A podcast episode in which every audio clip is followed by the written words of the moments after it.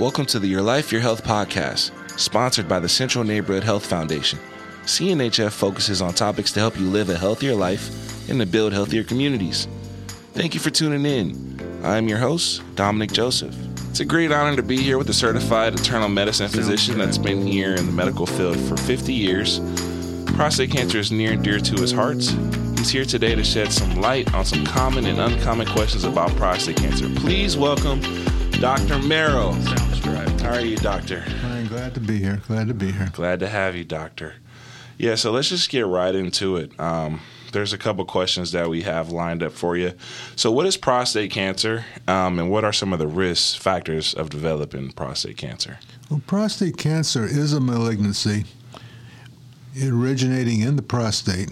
The prostate is a gland, a gland about the shape of a walnut, uh, located at the base of the bladder in men, at the bladder outlet in men only.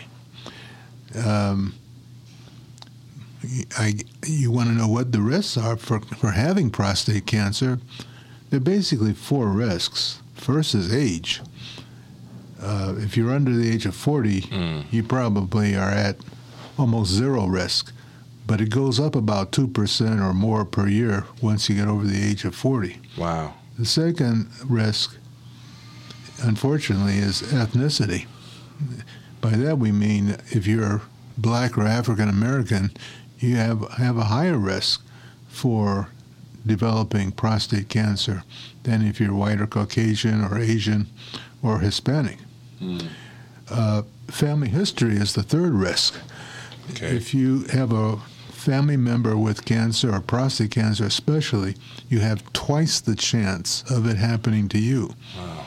The third, fourth risk is genetics. The field of genetics has exploded over the past uh, 10 or 15 years. By that we mean these days we can actually measure the, some of the cancer genes like BRCA1 Right. or the Lynch syndrome. Mhm. So uh, if you if someone in your family, a close relative, has the cancer gene, that makes you more likely to get prostate cancer and vice versa. Mm. So if if you or a family member has prostate cancer, uh, and if, you, if that's a very aggressive cancer, we recommend that the person with the cancer also get genetic testing. Mm. Wow, that's that's super insightful. See, I didn't I didn't know that risk factor uh, when it came to 40, right? And then every year after that, you're saying it, it doubles in percentage. It definitely increases exponentially Mm. beginning at the age of 40, Right. unfortunately. Wow. And then if you have a um a family member who has prostate cancer, then you're twice likely to get it. Correct, if you're a man. Wow, that is incredible. Uh, what are some of the symptoms of uh, prostate cancer and how's it diagnosed? Well, that's an important thing to understand. Prostate cancer, like almost all cancers, has no symptoms early on. If you could be walking around with prostate cancer, just as with almost any other cancer, and have no symptoms whatsoever. it's scary. Now, now, men do get symptoms, but from their prostate. But Hmm. the symptoms from the prostate is is from enlargement of the prostate, Okay. not from cancer of the prostate. Wow. That's a distinction.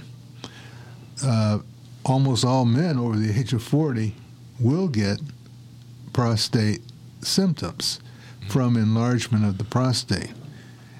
But, but that's a separate uh, issue from cancer itself. Okay, so how is it? How do they really diagnose the prostate cancer? Well, the the diagnosis is suggested by a blood test called a PSA, Okay.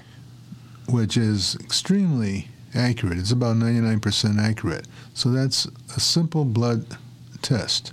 P as in Paul, or P as in prostate, I should say, SA. Mhm. Uh, the PSA is not proof of cancer. The PSA is suggestive that you might have a cancer, and it and at that point it needs to be checked. Mm. The only way to prove if you have the cancer is to do an actual biopsy. Mm. Okay. Okay. Yeah. So that makes sense. So it's it's more of a hidden hidden uh, disease until Almost all cancers it's hidden. are asymptomatic Wow. So no early, symptom. early on. Okay. By the time you get symptoms, Mhm. the cancer has already spread. Wow. Okay. So there's And, there's and, and the symptoms of the spread of prostate cancers uh, often is back pain or bone pain. Wow. Okay, so there's there's obviously like stages to the cancer, right? Like in in in breast cancer or um, different cancers, there's a, there's like a final stage to it. So when it comes to prostate cancer, um, what are the different stages of prostate cancer? Well, prostate cancer is staged, just like breast cancer or other cancers, Yeah. and there is a so-called staging system. Uh, t- the technical terms have to do with something called Gleason score Mhm. or the TNM uh, system. But the main thing for the audience to know is that early on, Mhm. it can be curable, and even later, it can be treatable. Right. Th- those are the important concepts. Right. Yeah, that's a that's a big takeaway. Um, so, what are some common uh, treatments for those for those situations? Well, you can sort of say that there's five types of treatments: surgery, Mhm. radiation, and then later, if it's a more malignant or has spread, hormonal treatment, chemotherapy, and even cryotherapy. Cryotherapy. So Cryotherapy so is- like freezing freezing helps with that treat in that treatment. When we say cryotherapy, we mean a probe Probe. Oh uh, wow wow inserted by a specialist. wow. We don't we don't we, we don't mean uh, Yeah. just sticking an ice cube up your up your rectum. right right. Okay, that makes sense. Um, so what are some common, you know, misconceptions then, as far as prostate cancer? Well, you know, from my point of view, Yeah. misconceptions about prostate cancer, like a lot of things, fall into two categories. The first misconception is that it's not deadly. Mm. Prostate cancer can be deadly. Mhm. That's an easy to easy uh, situation to be misunderstood because Yeah. on the other hand, It can be Uh, treated, but well, well, on the other hand, it, it's actually a proven fact that some men can live for 10 years without being treated with cancer. They can actually have the cancer and survive over a 10 year period uh, just as well as people who are treated. But the problem with that statistical analysis is that you're looking at a, the large population of people, some of whom actually do well over a 10 year period, and some do not do well over a 10 year period. The problem is, you don't know ahead of time which which which which group you're going to fall right? into. Yeah, exactly. It's taking a big risk, right? Uh, well, I hate to put it like this, but it's like some people can drive a car without their seatbelt for a long time and nothing will happen to them. Right. That's a very good analogy. But that doesn't mean you're going to fall into that category. Right. Yeah. that is an incredible analogy. Um, yeah, you could ride without your seatbelt for years, for 10 years, but then that one day when you get into an accident, you can fly right through the windshield and never recover. Yeah, that's. So it it's to some extent we've tried to predict which of these prostate cancers are more aggressive than others based on so-called Gleason scores or other things. Mhm. But in fact, there's no 100% guarantee that if you get a prostate cancer, you're, you're going to do well without being treated. Okay. Um, The other uh, part of misconception, as far as the cancers are concerned, as, as treatment of prostate cancer, has to do with the treatment itself. uh, most people, understandably, are frightened of treatment. Uh, almost any surgery or procedure has risks of three basic things, which is pain, Pain, right? infection, Yep. or bleeding. Yep. So those are risks. Sorry. But the other uh, conceptions and possibly misconception is that all people who, have, who get treated will have some of the bad side effects of incontinence or erectile dysfunction Okay. or other situations. As it turns out, erectile dysfunction and even incontinence is probably present in about half of people who get treated. But Why is that? Because the surgery and even the radiation Yeah, for the treatment. will affect the nerve that goes to to the sex organs. Okay. And if the nerve is damaged, it's harder for um, uh, men to have normal, uh, Recovery. you know, erectile function. But we live in the modern age of Viagra. what, what a lot of people don't know is that Right. besides the modern age of Viagra, right. the Viagra like substance is available not just in pill form, but in injectable form Uh huh. and in other forms. Right. So erectile dysfunction can be aggressively treated in most men Yeah. if they're willing to, if they are willing to go in that direction.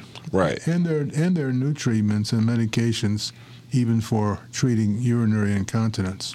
Yeah, that was going to be my next question. Like, what are some of the latest advancements um, in treatment for prostate cancer? Like, what are some of the new research that's been found or There there's new medications new medications? Right.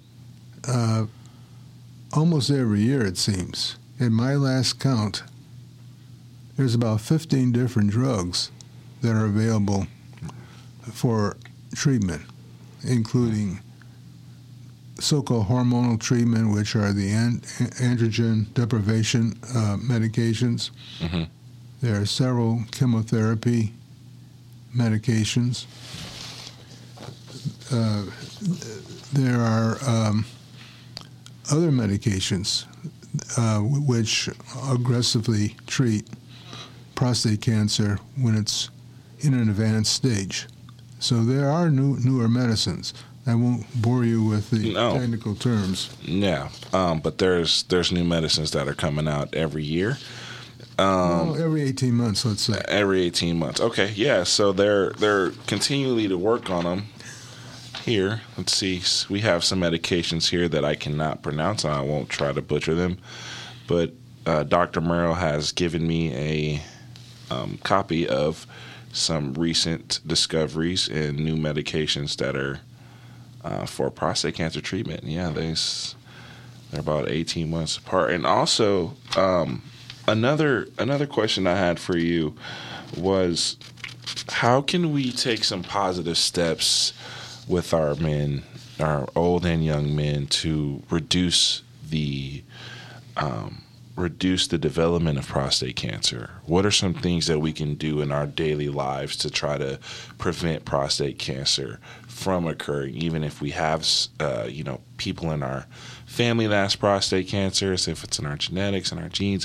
What are some things or some steps we can take to try to get these uh, things under control before we actually develop the prostate cancer? Well, surveillance has to be at the top of the list.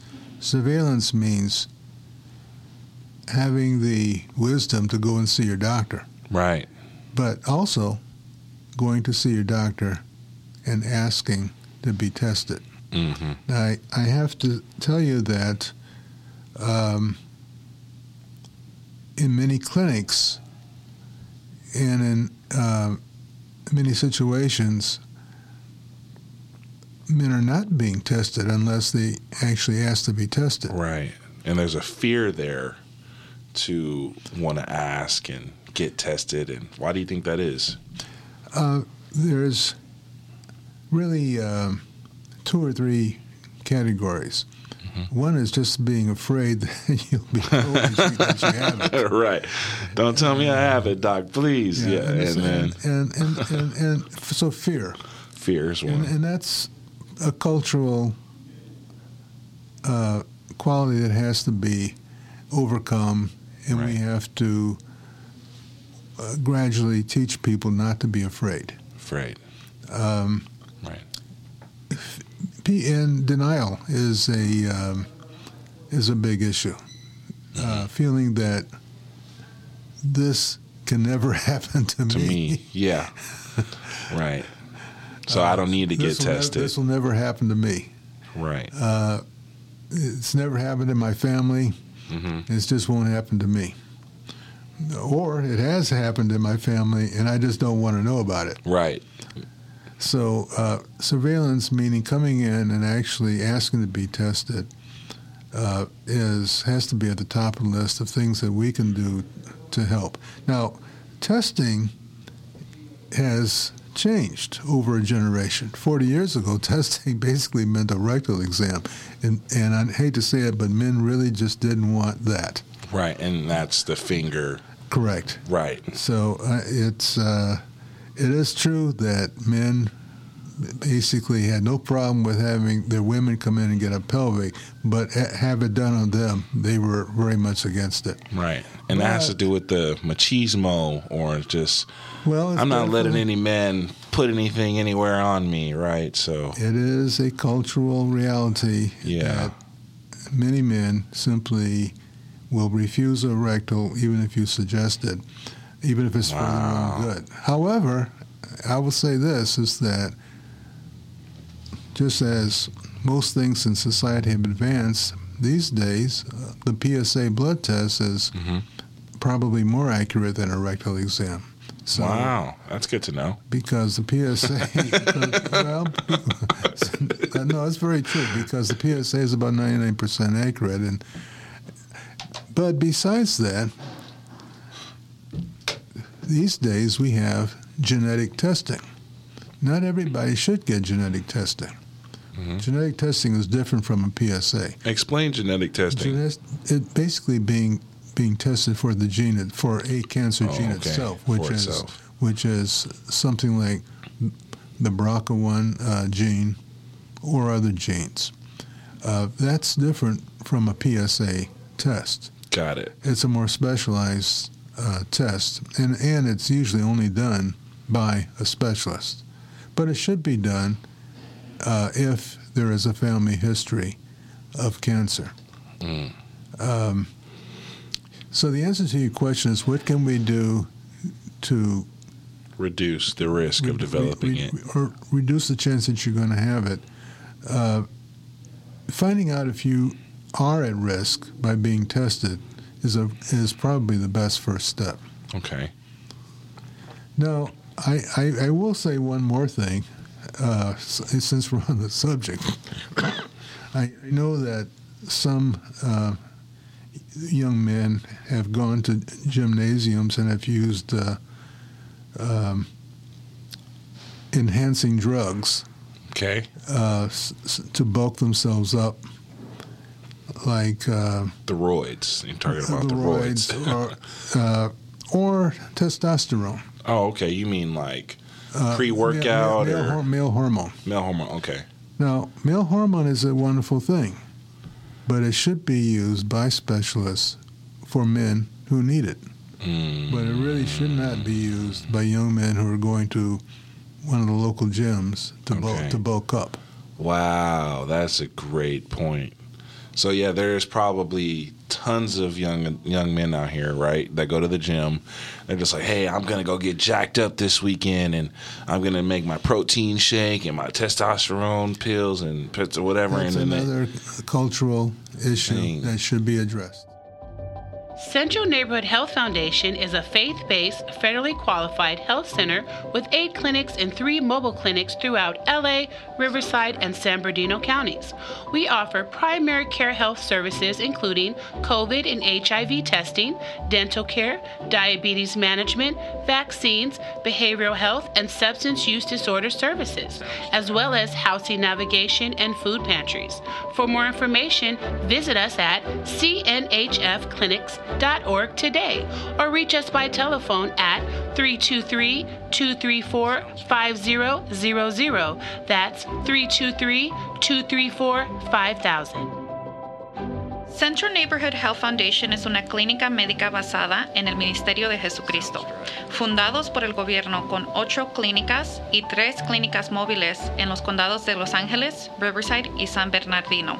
Ofrecemos servicios de salud primaria, pruebas de COVID, atención dental, control de la diabetes, vacunas, servicios de salud mental, ayuda con abuso de alcohol o drogas, exámenes del VIH, asistencia de vivienda y despensa de alimentos. Para obtener más información, llámenos al 323-234-5000 o visite nuestro sitio de internet cnhfclinics.org. it's okay.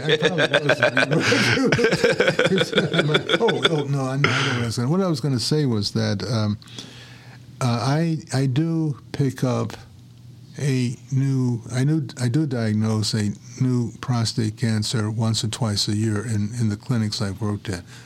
So prostate cancer, how how um, common is it? Well, I see at least one or two new cases a year. That is like one every six, one new case every six months, roughly. Okay. But only if because I aggressively screen for it. Right. You you make sure to let the patient know that it's it's important to get this procedure done. Correct. Okay. Correct. What would you say is the percentage of young people that you see? Because you said it doesn't really happen to 40, but has there been any cases where someone Under that's been of y- 40? under the age of 40 that's no, gotten. No, there. That, that's an important uh, thing to understand is that there have been cancers, uh, not just of prostate, but even of breast cancers. Uh, sadly, under the age of 40, although it's rare. But again, uh, genetic testing, I think, is a major leap forward in helping to know if you're at risk even under the age of 40. Right.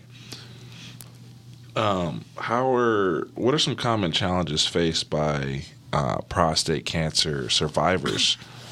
well, I know you had asked about the emotional uh, Yeah. impact. Right, and the physical impact. Well, of, yeah, The the um, any cancer, as well as any chronic illness, is going to be an emotional burden to bear Right. for not just the patient but their family. Mhm. But it's also true that every uh, person is different in how they handle it. Some people remark handle uh, the stress of, of a uh, medical illness remarkably well. And some people go to pieces uh, over uh, the this situation, and it- and it's understandable. So, uh, a referral to a counselor would be indicated, right. and a referral to a support group would be indicated. Would be a good idea.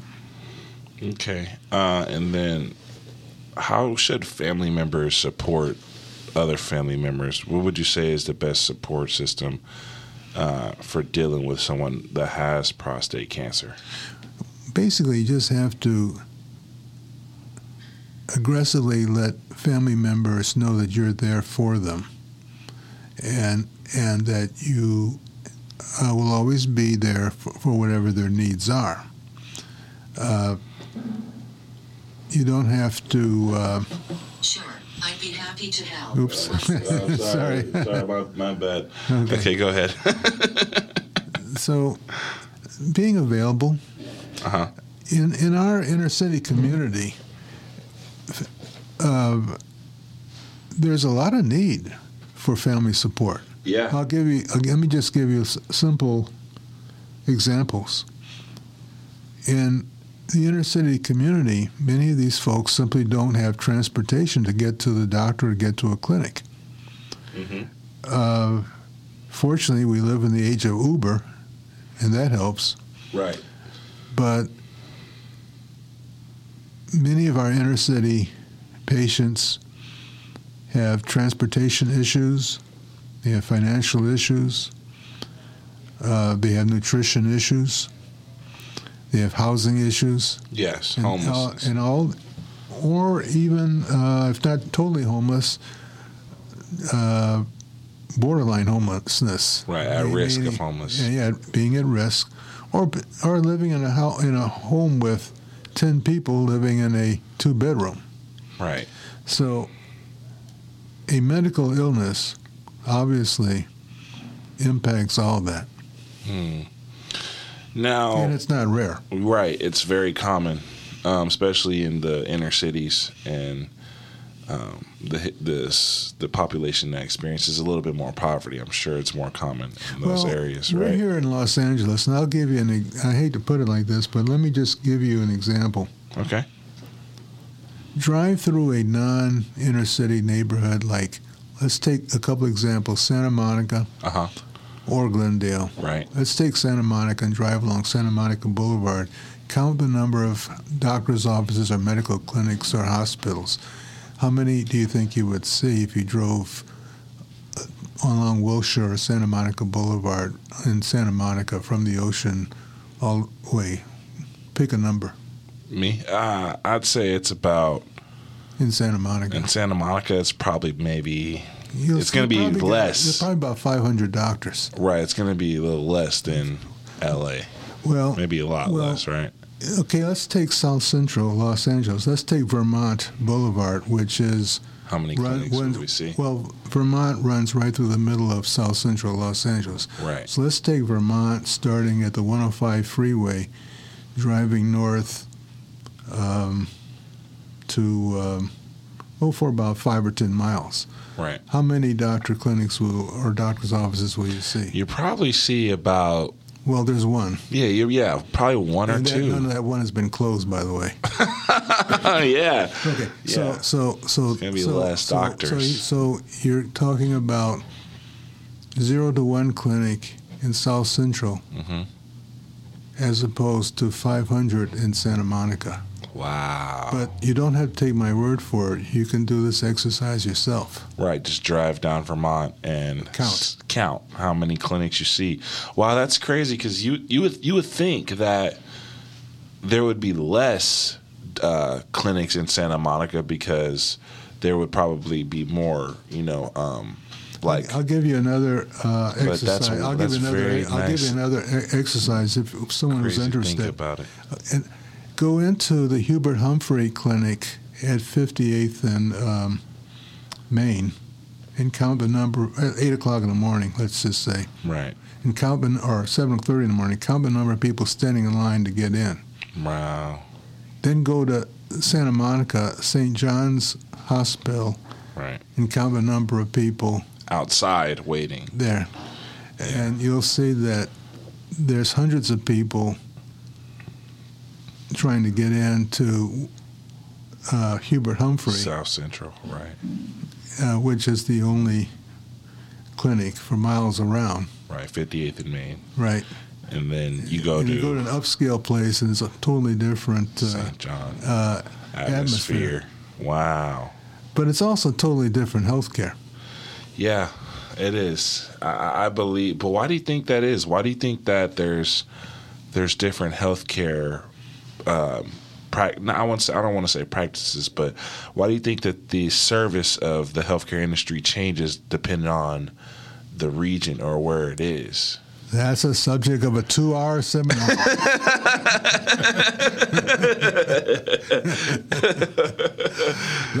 Tune in next week.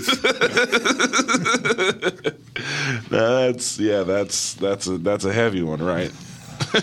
so earlier you were mentioning you were mentioning some ways to either eradicate the problem of prostate cancer or get rid of it. And you mentioned radiation therapy. Well, we Uh, mentioned the types of therapies. There's surgery, Right. which can be curative if it's caught early, Okay. which surgery basically means removing the prostate or removing the cancer part of the prostate. Mhm. There's radiation, which also is, can be curative if it's caught early, Mhm. which basically means using radiation to kill the cancer in the prostate. How does that work with the radiation therapy? I'm just intrigued about Well, how they're yeah. using radiation to. I've always been intrigued about how they're using radiation to get rid of cancer, eliminate cancer. Can you kind of talk about that process and how that works? Well, uh, radiation will kill cells, and it'll kill more aggressively, more aggressively, cells that are more rapidly um, multiplying, which are the cancer cells. But also, the uh, scientists have been able to use the radiation in a way to target where the cancer is. Hmm. So they're able to direct the radiation uh, directly at the cancer and avoid damaging the surrounding tissues. Mm-hmm. So you could think of it like in Star Wars when you see these guys with their lightsabers. Pew pew pew. Right. Right. So when you ask how does it work, well, think of it like a Star Wars uh, Lightsaber. lightsaber. That's what it's called. Yeah. okay. Except it's better. okay, I get it. I get it. so, um, what advice would you give advice, or what? Sorry, what advice would you give to people that are newly diagnosed with prostate cancer, and how can they stay informed and empowered throughout the journey of trying to actually get through uh, having prostate cancer? Almost any good specialist will lead you in the right direction. Hmm. Uh, the- name of the specialty is urology.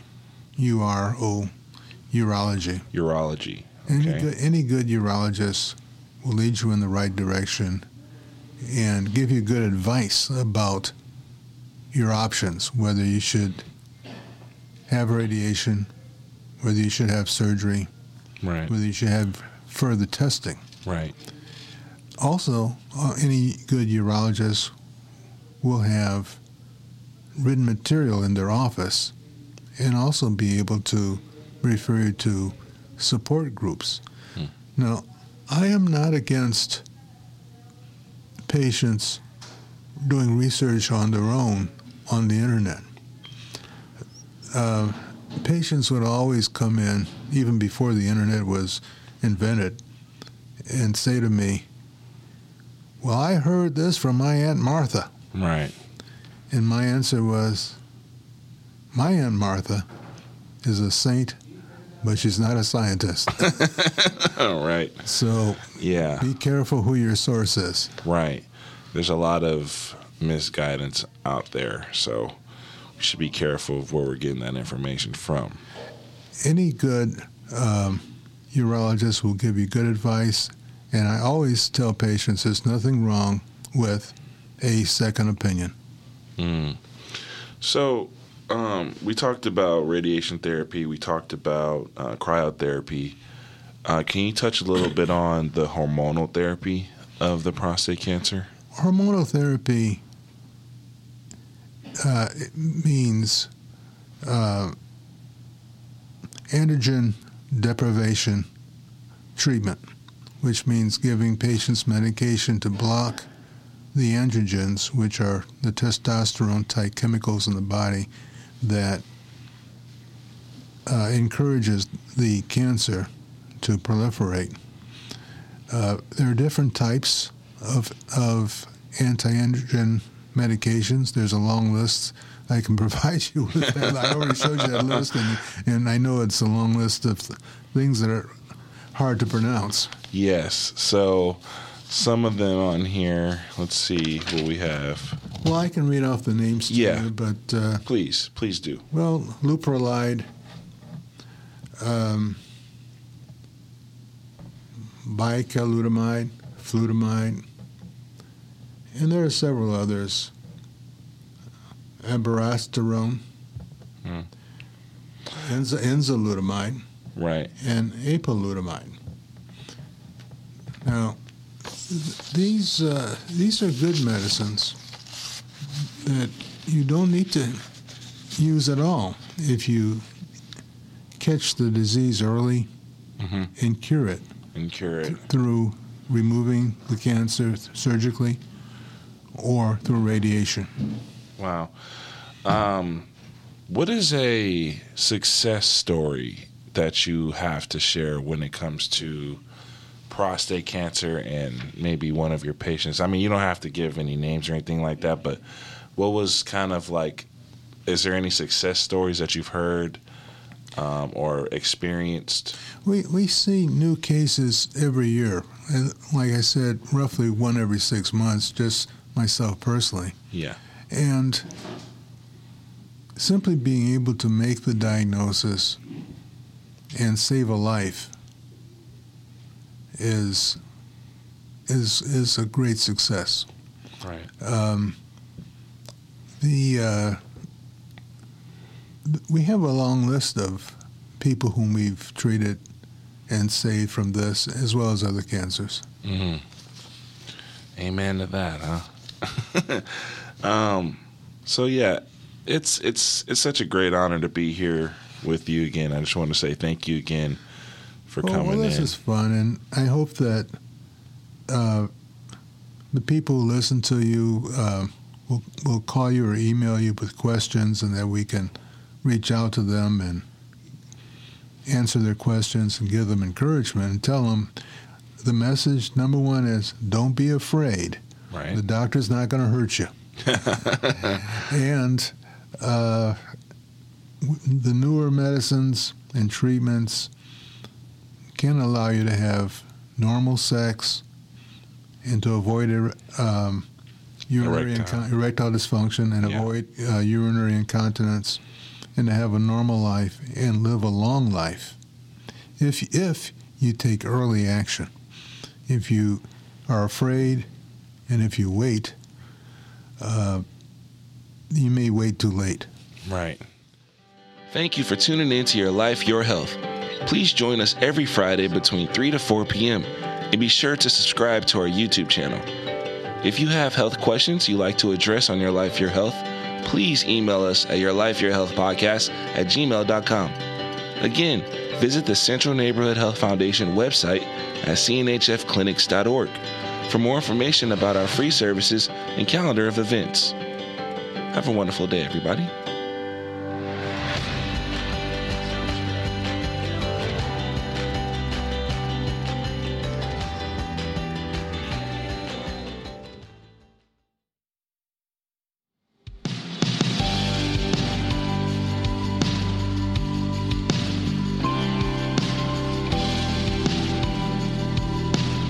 Like to leave you with these life giving words to help you along your journey. Today, our daily scripture is John chapter 14, verse 27. Peace I leave with you, my peace I give you. I do not give to you as the world gives. Do not let your hearts be troubled, and do not be afraid. That is John chapter 14, verse 27. Have a blessed day, everyone, and thanks again for tuning in to your Life, Your Health podcast.